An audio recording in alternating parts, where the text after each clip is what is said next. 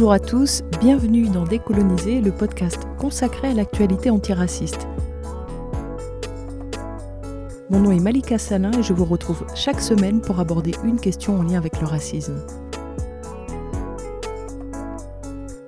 Décoloniser est un espace où parler de lutte, de résistance et où essayer de comprendre comment fonctionne le racisme pour mieux le combattre.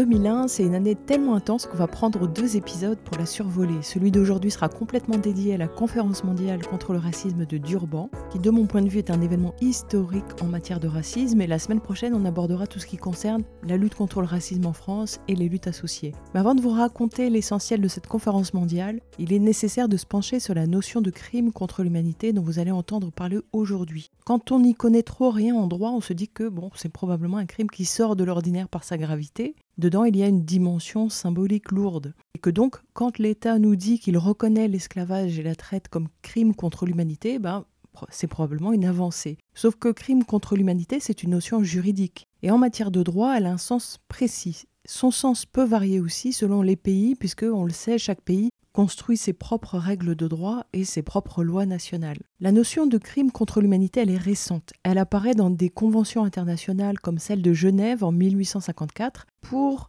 allier les besoins de la guerre avec les lois de l'humanité, c'est-à-dire faire la guerre en évitant les calamités de la guerre. Poser des mines, bombarder des civils, lâcher des bombes au phosphore, c'est de la guerre sale. Et même dans la guerre, il y a des degrés. Et c'est aussi parce que il y a des actes qui, en temps de paix, peuvent être qualifiés de crimes, mais qui ne le seront pas en temps de guerre. Et donc, il ne faudrait pas que la guerre, elle serve à tout couvrir. Crime contre l'humanité, cette notion apparaît ensuite dans la charte de Nuremberg en 1945, et puis dans les statuts du tribunal pénal international pour l'ex-Yougoslavie, et puis pour celui du Rwanda, donc en 1993 et 1994. Le crime contre l'humanité peut être commis par un État, ou par des groupes armés, ou des forces paramilitaires, et il peut être commis en temps de paix. Une autre notion apparaît en 1945, c'est celle de génocide. Génocide, c'est théorisé par le juriste Raphaël Lemkin en 1943 et ce juriste le fait valoir auprès du tribunal de Nuremberg, puis auprès de l'ONU. La différence entre crime contre l'humanité et génocide, c'est que le crime contre l'humanité ne cible pas un groupe en particulier. Après, tout ça n'est pas figé dans le marbre.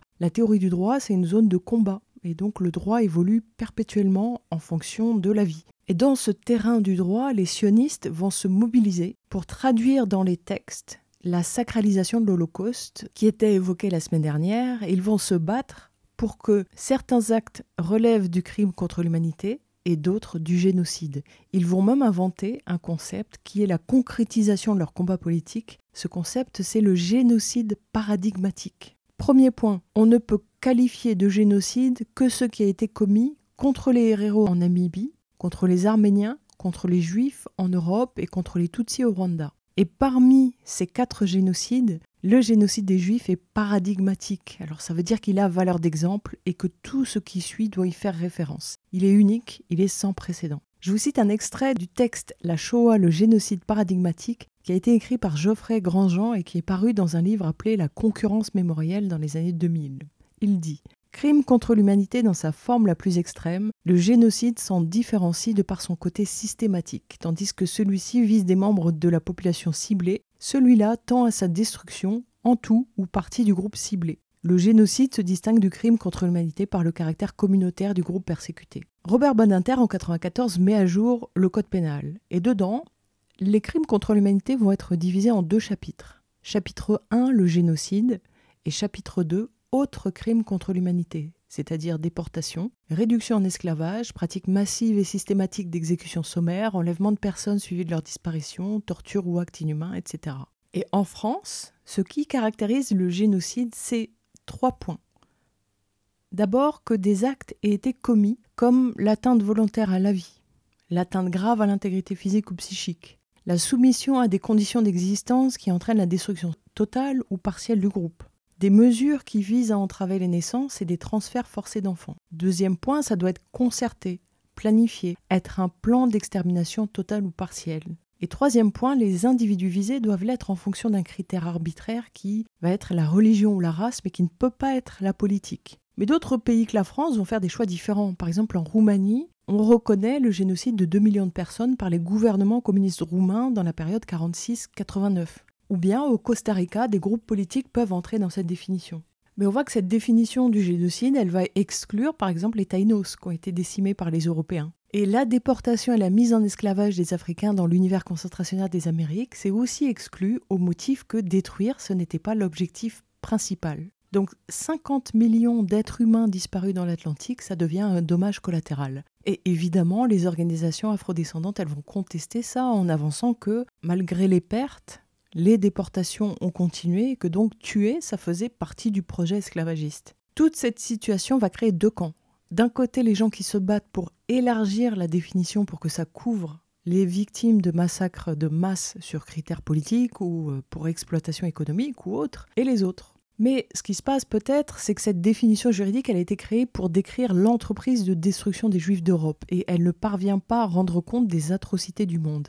Et c'est aussi la loi qui crée une hiérarchisation et qui donc met en concurrence des groupes qui cherchent simplement à obtenir justice pour les crimes qui ont été commis contre eux. Et donc, il faut être vraiment de très mauvaise foi pour ensuite aller crier à la concurrence des mémoires quand les Africains ou les Afro-descendants demandent réparation. Une fois qu'on sait tout ça, eh bien, voir Madame Taubira avancer triomphante, l'air d'avoir fait l'histoire, ben, ça fait un petit peu grincer. D'autant que dans les milieux militants afrodescendants au niveau mondial à cette période, c'est complètement incongru de parler de crimes contre l'humanité sans en même temps revendiquer des réparations et sans faire le lien avec la situation politique présente.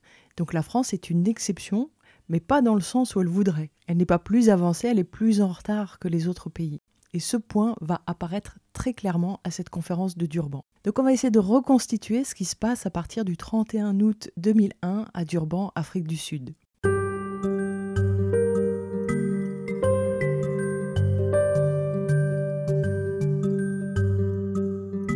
Des débats sont prévus qui vont avoir lieu dans deux espaces. Le premier espace, c'est le forum des ONG, et puis le deuxième, c'est l'instance des officiels qui décide d'une déclaration finale et d'un plan d'action qui va engager les États. Il y a tellement à discuter que des thèmes ont été définis et ensuite déclinés en groupes de travail. Je vous donne plusieurs exemples, par exemple le groupe Arabe et Moyen-Orient, Africain et Afrodescendants, Justice criminelle et système judiciaire, Globalisation, Peuples indigènes, travailleurs migrants et migrants, Palestine et Palestiniens, nations roms et voyageurs, réparation, minorités nationales et ethniques et groupes, racisme environnemental, et il y en a encore beaucoup d'autres. Donc vous remarquez que ce ne sont pas des formules droits de l'homiste, ni progressistes, c'est plutôt neutre, les catégories, on peut se reconnaître dedans.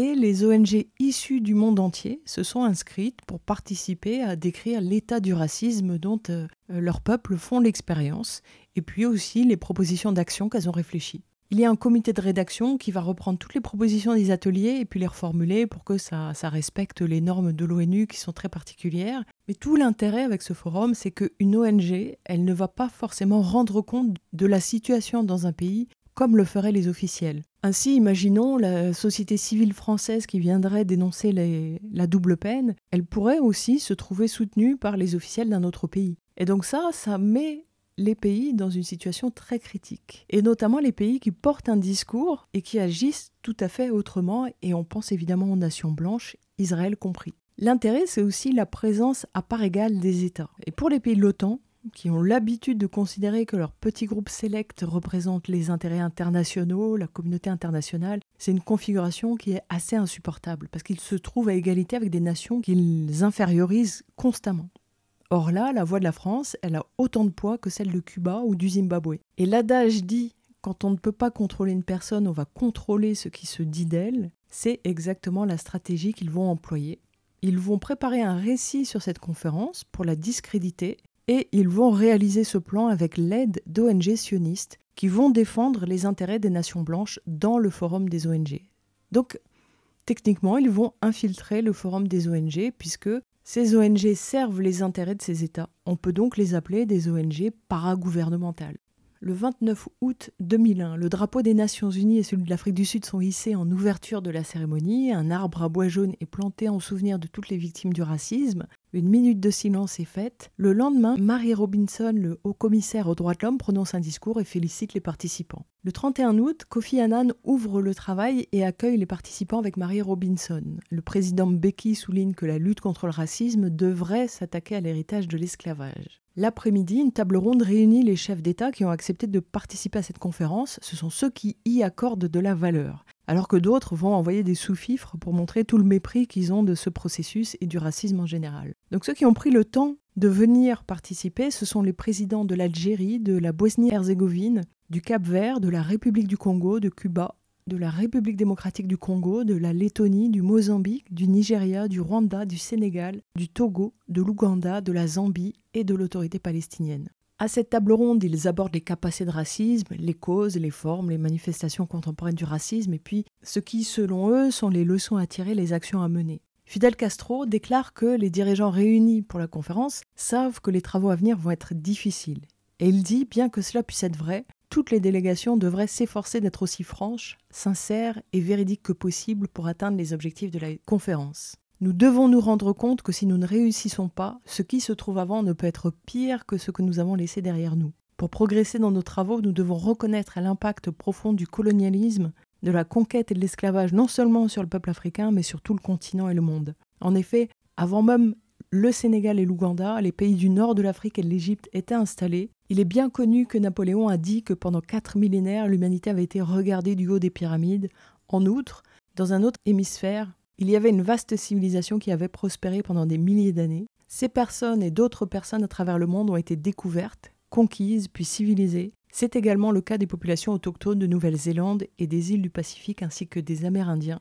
Il ne fait aucun doute qu'une telle exploitation, victimisation et discrimination ont laissé des traces. Abdoulaye Wade pour le Sénégal dit que le racisme intellectuel a été utilisé pour déformer l'histoire de la lutte africaine contre l'esclavage et contre le colonialisme. Denis Sassou pour la République du Congo proclame que le moment est venu de prendre des décisions majeures pour corriger ce qui s'est passé dans l'histoire, pour rendre possible aussi de parler de vraie justice, de véritable mondialisation, de véritable développement pour le monde entier. Il dit que la conférence devrait statuer clairement que la traite des Noirs et l'esclavage sont des crimes contre l'humanité, et puis il appelle la communauté internationale à prendre une position de solidarité avec les peuples africains. Yasser Arafat cite le Coran. Il dit nous vous avons créé à partir d'un homme et d'une femme. Nous avons fait de vous des tribus et des peuples pour se rencontrer, pour vous connaître les uns et les autres, et le plus pieux pour Dieu et le plus digne de Dieu. Nous espérons que la conférence sera un tournant historique majeur dans le monde pour nous débarrasser de toutes les de racisme, la Palestine est tourmentée par la discrimination raciale, l'occupation, l'agression et les colonies. J'espère que cette conférence dira ce qui est juste face à la tragédie sanglante qui est une conspiration raciste et colonialiste d'agression,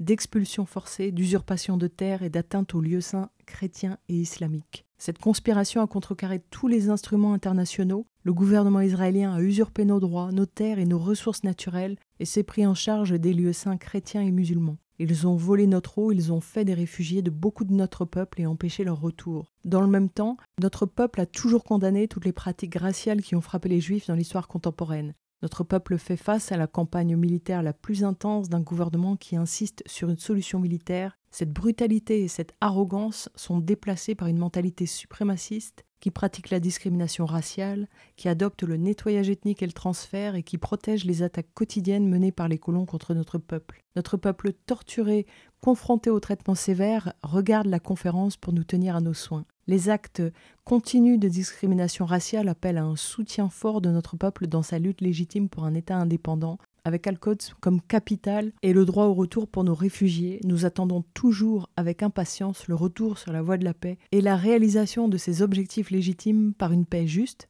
globale et durable pour tous les habitants de la région.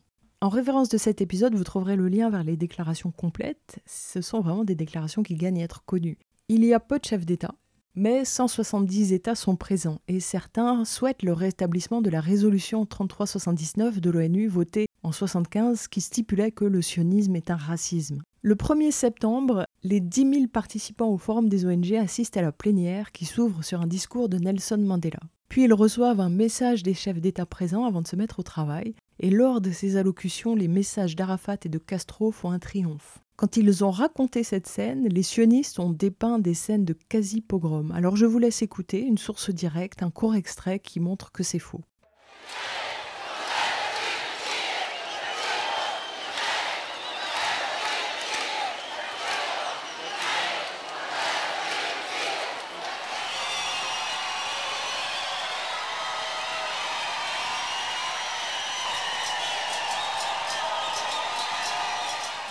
Esto está, esta reunión está simbolizando el futuro. There is no doubt that this meeting is a symbol of the future, futuro.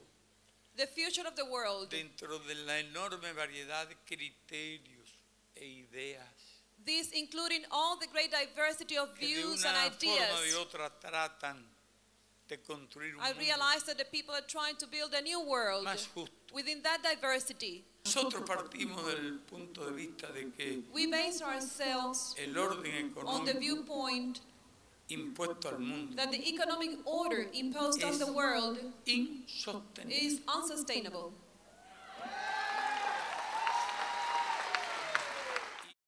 Il faut se représenter ce que c'est d'avoir ces personnes venues du monde entier pour évoquer le racisme qu'ils subissent et qui viennent ici chercher des alliances, chercher des soutiens. Il y a des Tibétains, des Mauritaniens, des Noirs américains, des Afro-Colombiens, des Dalits, des Tziganes de Roumanie, de Hongrie, etc. Et ce sont souvent des militants. Alors j'ai du mal à dire que ce sont des militants de terrain parce qu'en France, ici, ça a été un terme dévoyé, mais en tout cas, ce ne sont pas de grandes ONG hyper subventionnées. Il y a aussi des associations de femmes ou de jeunesse qui essaient de montrer comment plusieurs facteurs peuvent influer sur le racisme, et à l'intérieur de ces caucus thématiques, ils vont travailler ensemble. On peut d'ailleurs croiser Angela Davis dans ce forum parce qu'on on sait qu'elle est très attachée à tout ce qui part du collectif et elle a été assez impressionnée par ce qu'elle a vu là-bas. Et puis, quand on est militant décolonial, on est aussi émerveillé de voir dans une enceinte comme celle-là la diversité culturelle et ethnique réunie qui met toute son énergie dans l'éradication du racisme. Autre événement intéressant, des militants sud-africains ont convergé vers Durban. Ils venaient dénoncer que les redistributions de terres n'aient pas eu lieu après la fin de l'apartheid. Et ils incarnent complètement le discours qui va être porté par les ONG. Discours qui dit que les inégalités actuelles ont leurs racines dans le racisme, le colonialisme et l'esclavage passé. Ces militants sud-africains profitent de toute cette effervescence à Durban, mais ils n'attaquent pas la conférence en elle-même. Toutes ces ONG ont déjà travaillé en amont. Hein, Il y a déjà une prédéclaration qui a été construite à partir des travaux régionaux qui ont eu lieu en Europe, en Iran, en Amérique du Sud, etc. Et de ce point de vue, la Réunion européenne, elle n'est pas très riche. hein.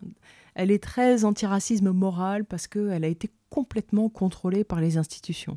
Et dans ce forum, pendant cette semaine de travail, tous ces représentants d'ONG vont devoir s'accorder sur une déclaration commune. Une fois qu'ils se seront mis d'accord, cette déclaration sera transmise aux officiels qui vont aussi débattre avant d'a- d'arriver à un accord sur un document définitif. Et évidemment, ce sont tous les points de friction qui vont prendre le plus de place dans les débats. Parmi les participants au Forum des ONG, un groupe va laisser une marque importante, ce sont les 400. C'est la plus grosse ONG représentée 400 militants politiques afro-américains, militants de base, éducateurs, étudiants qui, sans aucun soutien gouvernemental, se sont rendus en Afrique du Sud pour demander des réparations pour les crimes commis contre les peuples africains par le biais de la traite transatlantique des esclaves, de l'esclavage et du colonialisme. 400 comme 400 ans. Ce sont de véritables militants, ils sont organisés et ils ont porté cette question pendant 12 années. C'est leur travail qui a créé les conditions internationales pour que la loi Taubira émerge. Mais ils sont très différents de Christiane Taubira parce qu'ils politisent cette question et la reconnaissance de l'esclavage et de la colonisation comme crime contre l'humanité, pour eux, elle est indissociable. Un, de l'exigence de réparation et deux, de la reconnaissance des conséquences actuelles de ces crimes. Ils arrivent à Durban préparés. Et parmi eux, par exemple, on peut croiser un représentant du centre Patrice Lumumba. Ils viennent ici parce que dans leur pays, les institutions peuvent les museler. Et là, ils tirent profit de l'organisation, qui est favorable au mouvement qu'on appelle grassroots. On écoute un extrait. The Durban 400 is a Pan African coalition of brothers and sisters from the diaspora who came to Durban to make a statement, and a very simple one that there was a crime committed against African people, that crime was rooted in economics, and that crime must be compensated. The Durban 400 represent the expression of our people all around the world that we must bring to closure the question of what happened to us. We must bring the truth to fore that it was a crime, that it's not so much we're looking for an apology, we're looking for a rectification of the crime. And so there we came here to press our case to the world that African people are not going to be denied the reality of our history and the compensation for the crime committed against us. Ces 400 vont poser un problème énorme aux officiels américains parce qu'ils pointent la responsabilité américaine dans la pauvreté des Noirs américains et dans l'exploitation des peuples du Sud. Mais d'autres délégations officielles vont complètement soutenir leurs revendications, c'est le cas de l'Algérie. L'ancien président Ben Bella déclarera La réparation en soi n'est pas une sanction, mais une étape en direction d'une vraie réconciliation de l'humanité avec elle-même. Et puis l'Égypte, le Vietnam, Cuba, la Corée du Nord, mais aussi des personnalités comme Doudou Diène vont soutenir leurs revendications. Ce qui se passe dans ce forum, c'est que beaucoup d'ONG vont s'allier parce qu'elles découvrent leur combat mutuel et que donc elles les soutiennent, mais aussi parce qu'elles vont se découvrir un ennemi commun ou se reconnaître un ennemi commun. Et donc les 400 vont faire des alliances sur la question de la Palestine, mais aussi avec euh, des délégations ou des ONG africaines. Ainsi, ils vont co-organiser avec l'Union des travailleurs sud-africains une immense manifestation dans les rues de Durban. Et ces alliances, elles sont extrêmement menaçantes pour le pouvoir blanc. C'est pourquoi les États-Unis vont diriger contre les médias occidentaux qui viennent les harceler sur la question de l'éviction des fermiers blancs au Zimbabwe, ou bien leur opposer que les lois condamnant l'esclavage n'étaient pas en vigueur à l'époque et que donc ce n'était pas un crime. Ou bien ces 400 vont avoir à se défendre de l'accusation d'antisémitisme à cause de leur soutien à la Palestine. On leur dit qu'ils sont ingrats envers les juifs qui ont tant fait pour eux pendant la lutte pour les droits civiques. Mais ce sont des militants aguerris, politiques, et ils ripostent toujours avec talent. Pendant que ce travail des ONG est entamé au forum, les représentants des États participent à la plénière du matin. Et cette fois, la France est là, et c'est Charles Josselin qui la représente. Si on devait résumer les points de son intervention, ce serait premier point. L'esclavage est un crime contre l'humanité et Schulcher, notre héros, il rend honneur à la République. Notre République est la première au monde à voter une telle loi. Point 2. Le colonialisme est une page sombre de notre histoire commune. Mais le type arrive quand même à caser que ça ne veut pas dire que le colonialisme peut être défini uniquement en termes d'excès ou de violation systématique de la dignité humaine. Troisième point, là je vais citer très précisément ces mots parce que vous allez reconnaître ce qui était évoqué dans l'épisode 33. Il dit Il y a une partie de notre histoire qui a dépassé dans l'horreur l'échelle et l'abjection systématique qui est allée avant elle. C'est la Shoah. Nier la nature unique de ce crime contre l'humanité serait insulter la mémoire de ses victimes et une parodie de l'histoire. L'antisémitisme qui en a donné lieu doit être condamné avec la plus grande sévérité chaque fois qu'il soulève à nouveau. Dans ce sens, comme l'a souligné Kofi Annan, aucune violence subie par un peuple dans son histoire récente ou ancienne ne sera tolérée comme excuse pour la violence infligée à d'autres communautés au nom de ce peuple. Il est donc clairement venu soutenir Israël. Et qui est dans sa délégation? Christiane Taubira. Taubira qui ira même jusqu'à dire que la question des réparations était minoritaire dans ce forum et que ce sont les médias qui l'ont gonflé de manière disproportionnée. Et elle, elle tient le discours que c'est grâce à la France si la conférence a au final fait le choix de reconnaître l'esclavage comme crime contre l'humanité. Tout ce qu'elle dit là est faux. Quatrième point, les discriminations, c'est notre combat dans une France multiculturelle où on a beaucoup de Français qui sont eux-mêmes les descendants d'esclaves, en particulier dans les départements et les territoires d'outre-mer, la diversité de notre population est une source de richesse pour la nation, mais je suis bien conscient que les comportements racistes persistent, condamnés par notre loi et punis par nos tribunaux. Cette conférence est aussi l'occasion de jeter un regard froid et dur sur notre société, donc qui se prévaut de la diversité de la France quand on sait peu de cas qu'il en fait en interne. Les sujets chauds de cette conférence sont la mise en parallèle de l'islamophobie et de l'antisémitisme comme des racismes basés sur la religion, la question israélo-palestinienne et les deux questions qui y sont liées, le sionisme est-il un racisme et l'antisémitisme est-il un racisme aujourd'hui? La reconnaissance des crimes d'esclavage et du colonialisme et le lien avec les inégalités le racisme actuel. Et enfin, les réparations pour ces crimes. Parmi les ONG françaises, on va trouver Caritas, Sud PTT, Amnesty, l'OMRAP, la FIDH, mais aussi Wassila Tamzali, l'islamophobe, ou Raphaël Haddad, qui ensuite deviendra président de l'UEJF. On trouve surtout un pôle que je qualifierais de para-gouvernemental, dans lequel il y a Prochoix, la coordination française pour le lobby européen des femmes, le MAP, ICAR, UJF, l'ICRA et SOS Racisme. Tous vont porter la position française officielle. Alors ça fait un petit peu plus d'un an que ce podcast existe. Je vous ai parlé des luttes contre le racisme ici, ces gens n'en ont jamais fait partie. Donc on voit que pour la France, les ONG ont été triées sur le volet. Mais peut-être aussi hein, que ça reflète euh, que les antiracistes de France étaient peut-être pas suffisamment organisés. Mais je pense que ça va au-delà. Et surtout, ça, ce qu'il faut retenir, c'est qu'il y a une séquence politique qui débute à ce moment-là. C'est celle d'un antiracisme officiel qui va complètement évincer les antiracistes réels avec la complicité des institutions. Donc la tactique des nations blanches, dont la France, elle est très simple. Ils vont raconter que cet événement est un événement anti-occidentaux et antisémite, puisque, on l'a vu la semaine dernière, l'antisémitisme est l'arme par excellence des sionistes. Et donc ils vont créer des incidents qu'ils vont monter en épingle pour ensuite profiter de leur pouvoir d'information d'occidentaux, parce que les grandes agences de médias vont ensuite propager leur désinformation. Donc clairement, ces ONG sont venus pour créer l'incident. Pour la France, ces militants paragouvernementaux représentent une cinquantaine de personnes. Dans cet objectif, ils vont aussi créer des alliances stratégiques. Ainsi, pour mieux refuser qu'on parle d'un holocauste noir, au bénéfice des États-Unis, de la France et de la Grande-Bretagne, ils vont faire alliance avec les Roms. Alors qu'on a vu précédemment qu'ils refusaient auparavant de les intégrer dans leur holocauste avec un grand H. Et pour donner un aperçu de la collusion entre ces ONG sionistes et la France et l'Europe, il faut savoir que début 2000, les sionistes ont monté un grand forum international sur l'Holocauste, Holocauste avec un grand H, sur la mémoire et sur l'éducation. Ils l'ont organisé à Stockholm et les représentants officiels sont allés représenter leur pays. Ainsi, Jospin a représenté un des 45 États participants. Et ils sont venus dialoguer avec qui? Le Premier ministre israélien, mais aussi le militant sioniste Elie Wiesel.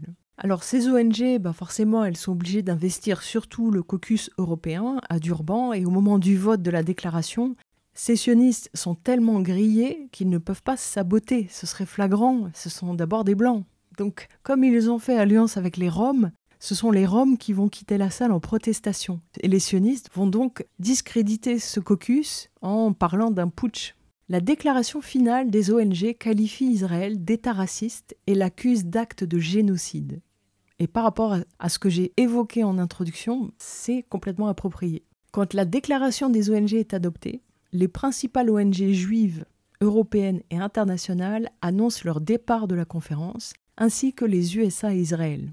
Dans la presse, les médias occidentaux critiquent Durban comme arène antisémite et anti-occident, et tout ce discours est là pour masquer le fait politique majeur de cette conférence, qui est que des groupes non blancs issus de nombreux pays ont convergé sur les questions de Palestine, de réparation et d'islamophobie. Et les 400 savent bien que les USA se débinent, et ils continuent quand même leur travail, envisageant même à un moment donné prendre le siège laissé vacant par les USA. Mais c'est finalement la présidence européenne, assurée à l'époque par la Belgique, qui va occuper le siège laissé par les USA. Et en apprenant que c'est un Belge qui va occuper ce siège, les 400 se disent que c'est le bon moment pour parler de Lumumba, de la RDC, des mains coupées pour le caoutchouc et de Léopold le barbare. Certaines organisations comme la FIDH ont soutenu le fait que Israël soit nommé dans cette déclaration. Et euh, ce sont même eux qui ont suggéré de nommer les États cibles à cette période, soit la Mauritanie, le Soudan et Israël. La FIDH l'a payé extrêmement cher après. C'est pourtant complètement fondé parce qu'il y a en Palestine des lois qui constituent la base juridique de la discrimination systématique et institutionnalisée envers les Palestiniens, et l'État d'Israël est un État ethnique, sioniste et juif qui donne des avantages ou des privilèges à la population juive et qui prive de droits civils et politiques les citoyens palestiniens d'Israël à cause de leur appartenance nationale ou bien parce que simplement ils n'appartiennent pas au groupe ethnique majoritaire. Donc c'est opportun de parler d'apartheid et de génocide. Et là, on va voir la collusion des institutions, c'est que Marie Robinson, qui est censée transmettre la déclaration aux officiels, elle va refuser au motif qu'une atmosphère de haine et de racisme antisémite a infecté le forum des ONG. Et elle fait ça à cause du climat de terreur qui a été installé par les sionistes, qui utilisent l'arme de l'antisémitisme et elle ne veut pas être ciblée par ça. Et on voit que sur des aliénés occidentaux, ce chantage à l'antisémitisme fonctionne bien. Mais sur des militants noirs américains, sur des Algériens, sur des Sahraouis, sur des Zimbabwéens ou sur des Palestiniens, se faire traiter de raciste par des Européens, ça n'a strictement aucun effet. Les militants du Sud, ce ne sont pas des Juifs qu'ils ont face à eux, ce sont des Blancs, des Blancs complices de leur pays de colons. Écoutons ce qu'en disait la télé nationale officielle française à l'époque. L'Afrique du Sud accueille la conférence de l'ONU contre le racisme. À l'ordre du jour, l'esclavage vécu pendant des siècles par les pays africains. Autre sujet abordé, le Proche-Orient. Yasser Arafat, le président de l'autorité palestinienne, a réclamé le soutien des chefs d'État présents. Le commentaire de Julien Colombani. À Durban, Israéliens et Palestiniens face à face. La polémique attendue sur le Proche-Orient est venue marquer l'ouverture du sommet. Les pays arabes les plus durs voulant assimiler le sionisme au racisme. Yasser Arafat est venu en personne plaider la cause de son peuple. Devant les délégués de 150 pays, il a accusé Israël de discrimination raciale et a appelé solennellement l'Assemblée à soutenir les Palestiniens. La brutalité et la violence israélienne sont mues par une mentalité de suprématie, une mentalité de discrimination raciale, de transfert de population, de nettoyage et d'imposition quotidienne de colons à notre peuple. Une opinion que les États-Unis rejettent. Ils refusent que cette conférence se transforme en tribunal d'Israël. Pour cette raison, ils n'ont envoyé à Durban qu'une représentation réduite. Entre pro et anti-israéliens, le secrétaire général de l'ONU tente de calmer la polémique. L'abomination ultime, l'Holocauste, ne doit jamais être oublié ou minimisé. Il est donc compréhensible que beaucoup de Juifs ressentent très mal toute accusation de racisme contre Israël. Pour autant, nous ne pouvons pas attendre que les Palestiniens acceptent cela comme une raison pour ignorer les torts qui leur sont faits. Le Proche-Orient n'est pas le seul dossier sensible au cœur des débats. L'esclavagisme et les réparations opposent le Nord au Sud. Si les pays pauvres sont largement représentés, aucun dirigeant de pays riches ne s'est déplacé à Durban. Donc officiellement, pour les pays occidentaux, pour les États, pour les ONG paragouvernementales et pour les médias, Durban a été un forum haineux d'attaques contre Israël et contre l'Occident au forum des ONG. Il parle de violences physiques contre des délégués juifs, il parle de la diffusion d'une propagande antisémite grossière, d'attaques systématiques contre Israël, mais ils oublient que la politique de salon, c'est quelque chose qui est en vigueur ici, mais c'est pas du tout universel. Celui qui va prendre son drapeau de colonialiste et aller l'arborer dans les rues du Pakistan ou de l'Algérie, il ne va pas le garder longtemps, son drapeau. Et, ceux qui sont allés avec le drapeau israélien dans cette enceinte des ONG le savaient fort bien. Puisque quand ils racontent que c'est allé quasiment jusqu'au pogrom, quand ils racontent que dans le forum des gens vendaient Mein Kampf, le protocole des sages de Sion, que dans des stades en délire on lançait des appels au meurtre contre des juifs, qu'il y a eu une exposition antisémite, ils oublient de dire qu'ils sont des militants par exemple de l'UEJF qui sont allés à Durban pour faire le coup classique des sionistes, c'est-à-dire qu'ils sont allés déployer le drapeau israélien dans une enceinte antiraciste. Et étonnamment, ça s'est mal passé, leur donnant ensuite de quoi alimenter leur désinformation. Une fois que le forum a été terminé, les nations blanches ont entamé un travail de destruction symbolique de cette conférence et c'est ce qui fait que peu de gens ont entendu parler de cet événement assez important. Durban pour les blancs, c'est un pseudo-traumatisme. Par contre, pour les peuples qui subissent le racisme, le Forum des ONG, ça a été un catalyseur important parce que ça a permis à des groupes de victimes du racisme de se réunir, de se mettre en réseau, d'obtenir un soutien pour le travail contre le racisme et la discrimination. Et puis des alliances inédites se sont construites là-bas qui donnent à voir notre force et surtout comment les nations blanches tremblent dès lors que nous nous allions entre membres de la société civile. Et ce n'est pas du tout du romantisme de dire ça parce que la France a tellement pris au sérieux cette menace que 2001 est le début d'années de mobilisation du pays pour criminaliser l'antiracisme réel et pour y substituer les organisations paragouvernementales. Et, ça continue aujourd'hui. Hein. Il suffit d'observer ce qui se passe avec la loi séparatisme ou bien avec la dissolution de Baraka City et de CCIF. Donc on, quand on regarde cette conférence aussi, on prend conscience du niveau d'aliénation en France, où aujourd'hui encore les propos tenus par Ouria Boutelja récemment font scandale alors qu'elle ne fait que refléter la position du monde non blanc sur cette question. Et à l'époque, le MRAP s'était trouvé coincé, parce qu'il avait condamné Israël sans détour en, écrivant Nous condamnons sans ambiguïté la politique d'occupation menée par Israël et les graves violations des droits de l'homme qui sont perpétrées par les autorités israéliennes. Sauf que quand ils ont fait ça, ils se sont fait diaboliser, traînés dans la boue par les sionistes, et donc ils ont produit aussi une condamnation de l'antisémitisme de Durban.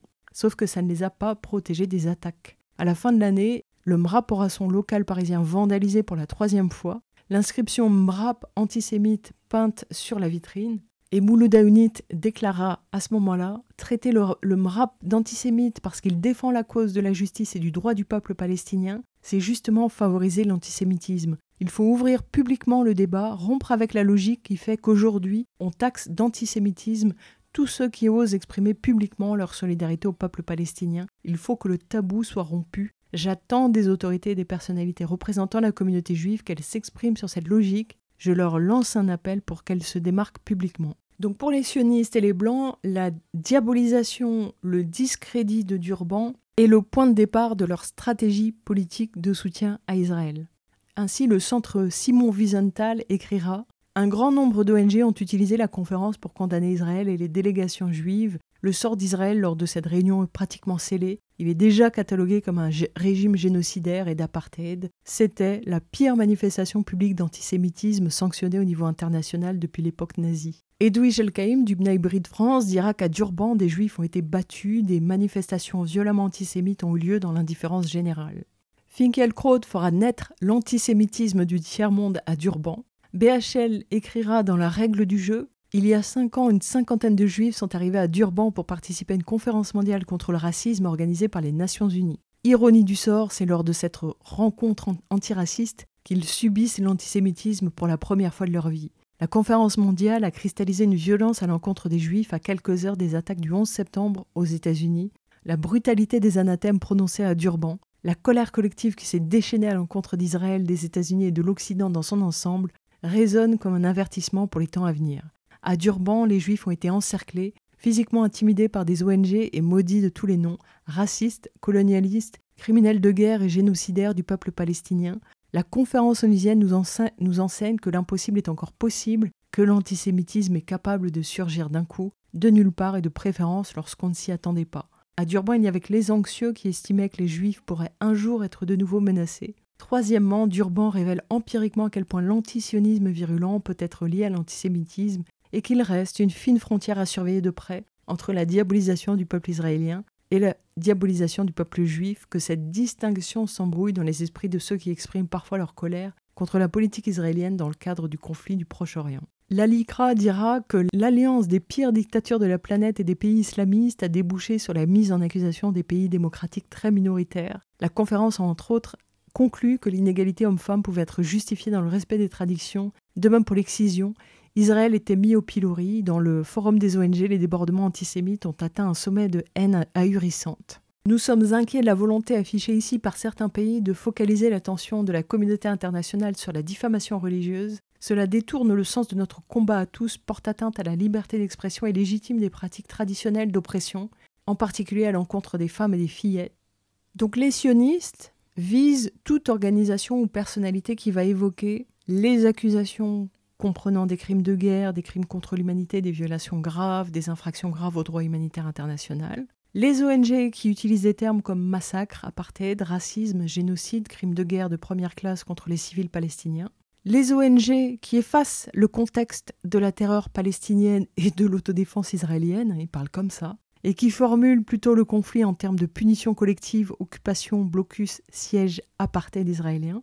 Les ONG qui demandent que des poursuites pénales soient engagées contre les responsables israéliens pour les violations des droits de l'homme. Et enfin, les ONG qui parlent de résistance comme droit légitime sur tous les peuples sous occupation. Voilà une partie de leur feuille de route politique, mais elle ne se résume pas à ça. Ce qu'ils vont faire, c'est construire un antiracisme à l'intérieur duquel il y a d'autres combats qui sont ajoutés.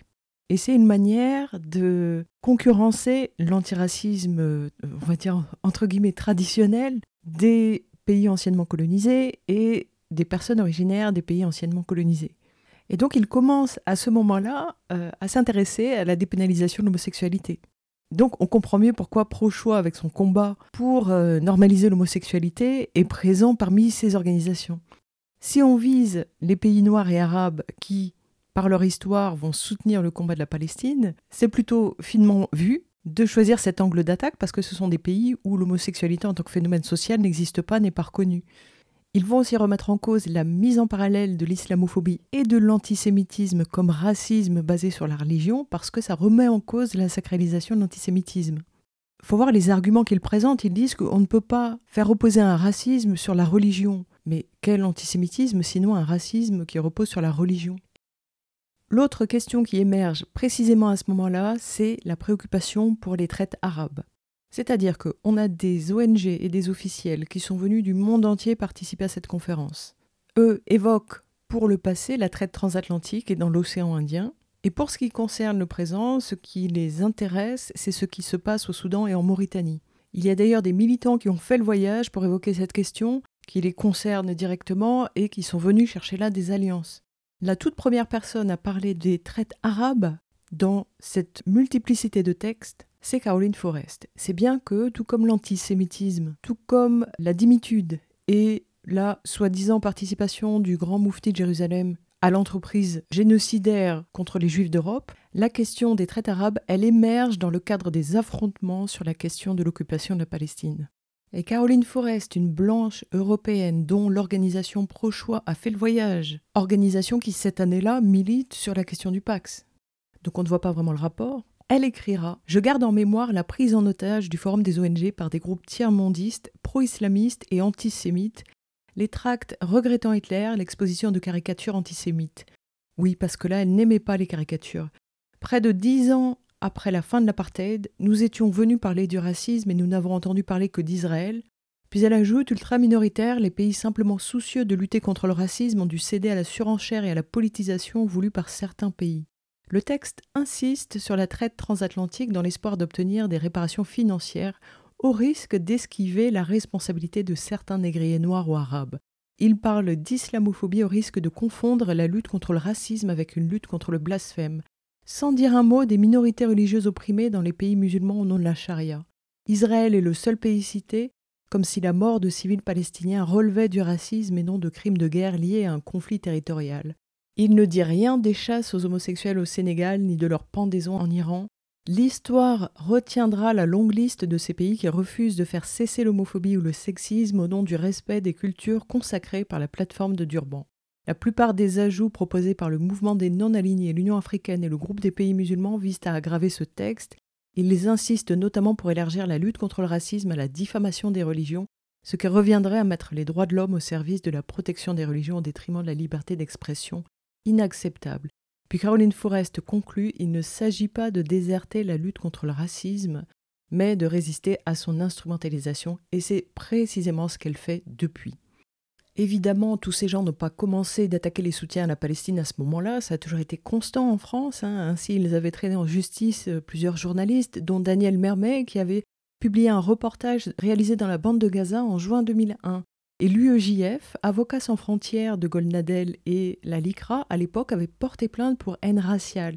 Parce que haine raciale pour antisémitisme, c'était le motif qui avait le plus de chances d'aboutir judiciairement. Donc c'est à partir de ce combat judiciaire qu'ils ont dessiné les contours de leur lutte politique, que l'on peut nommer antiracisme officiel, précisément parce qu'il se construit en collusion avec les institutions. Et dans cet antiracisme officiel, la LICRA est à l'avant-poste. C'est elle qui a investi tribunaux, instances officielles nationales et internationales, terrain politique et terrain médiatique, pour être le leader, l'avant-poste de cet antiracisme institutionnel.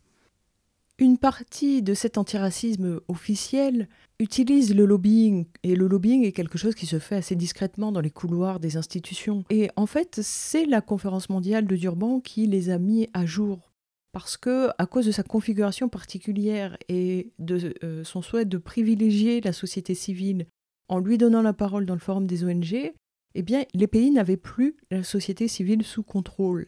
Et, donc, cet antiracisme officiel a été obligé de sortir du bois, de s'exposer, quand habituellement il se contente d'intégrer les instances officielles et d'empêcher la participation de la société civile. Et Yann Lone, représentant du mouvement international étudiant pour les Nations Unies, déclara plus tard nous n'avons jamais vu une telle tentative de discrédit d'une conférence mondiale, de dénaturer les faits et de rendre l'application de ces résultats plus difficile. Les documents issus de Durban sont les moins connus de toutes les conférences mondiales, et ce à cause de cette campagne de calomnie.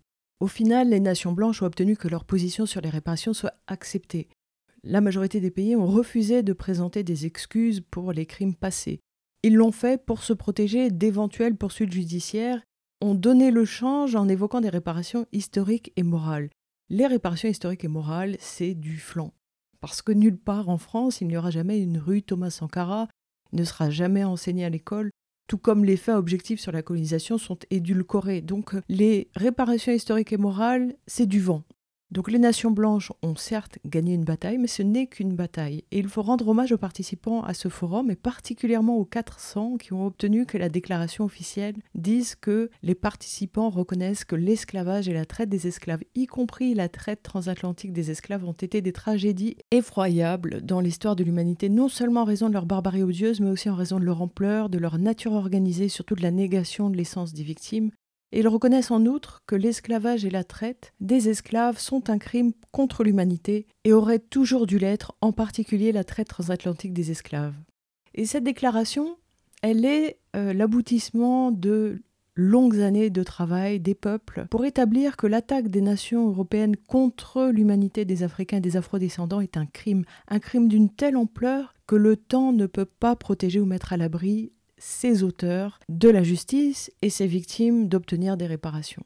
Et ça s'ajoute en plus à une autre avancée récente à l'époque, c'est en 2001 quand euh, des instances spécifiques aux afrodescendants ont été créées dans l'enceinte des Nations Unies. Quand il y a eu la réunion régionale au Honduras, les personnes d'origine africaine ont été reconnues en tant que minorité avec des droits humains collectifs, et ça dans le respect du pacte international relatif aux droits civils et politiques. Donc un des apports de cette conférence sera été d'avoir scellé l'alliance entre Africains et Afro-descendants, qui à partir de là aura un groupe de travail dédié dans les instances de l'ONU. Et c'est une reconnaissance qui est symbolique, qui est aussi dans les textes et qui reconnaît que les effets de l'esclavage persistent dans le temps et se manifestent à travers euh, les questions de profilage racial, d'emprisonnement disproportionné parmi les personnes d'origine africaine et surtout les jeunes, la tendance à privatiser les prisons pour le profit, la manière dont les jurys sont constitués dans les tribunaux et puis les questions de partialité, l'accès des personnes d'origine africaine à la justice, à l'éducation, aux professions juridiques, et tout ça se manifeste à travers le terme afro-descendant, qui d'un côté reconnaît le continuum, et d'autre côté est une manière pour les descendants des Africains déportés de manifester, réclamer leur héritage quand le système blanc en général les encourage à effacer toute trace d'africanité. Donc 2001, c'est reconnu symboliquement et dans les textes et c'est mis en œuvre lors de la conférence de Durban que les Africains et les Afrodescendants subissent un racisme qui doit être étudié spécifiquement, comme l'est par exemple celui dont euh, souffrent euh, les Roms et les voyageurs. Et à la fin de cette conférence, il reste une déclaration et un programme d'action qui ont été adoptés par les officiels et qui décline un programme censé être appliqué par les États, et les États sont censés rendre compte de leur action cinq ans plus tard. Ça, c'est pour le côté réglementaire, mais pour le côté politique, du côté de l'antiracisme institutionnel, le combat ne fait que commencer. Durban, ça a été un galop d'essai. Quelques mois après la conférence, les associations de la Clé et du MAP organisent le colloque d'Urban et après à l'Assemblée nationale avec l'aide du ministère des Affaires étrangères et le ministère de la Coopération et de la Francophonie. Y interviennent Patrick Hainaut, ambassadeur chargé des droits de l'homme, Fiametta Veneur pour Prochois, Fodé Silla pour SOS Racisme, l'organisatrice du caucus européen et puis Christiane Taubira. Tous ces gens sont dans l'entre-soi, dans ce cadre feutré, et ils font le point sur la conférence. Et pour eux, l'un des points de défaite euh, des Européens, c'est que la déclaration finale qualifie Israël d'État raciste.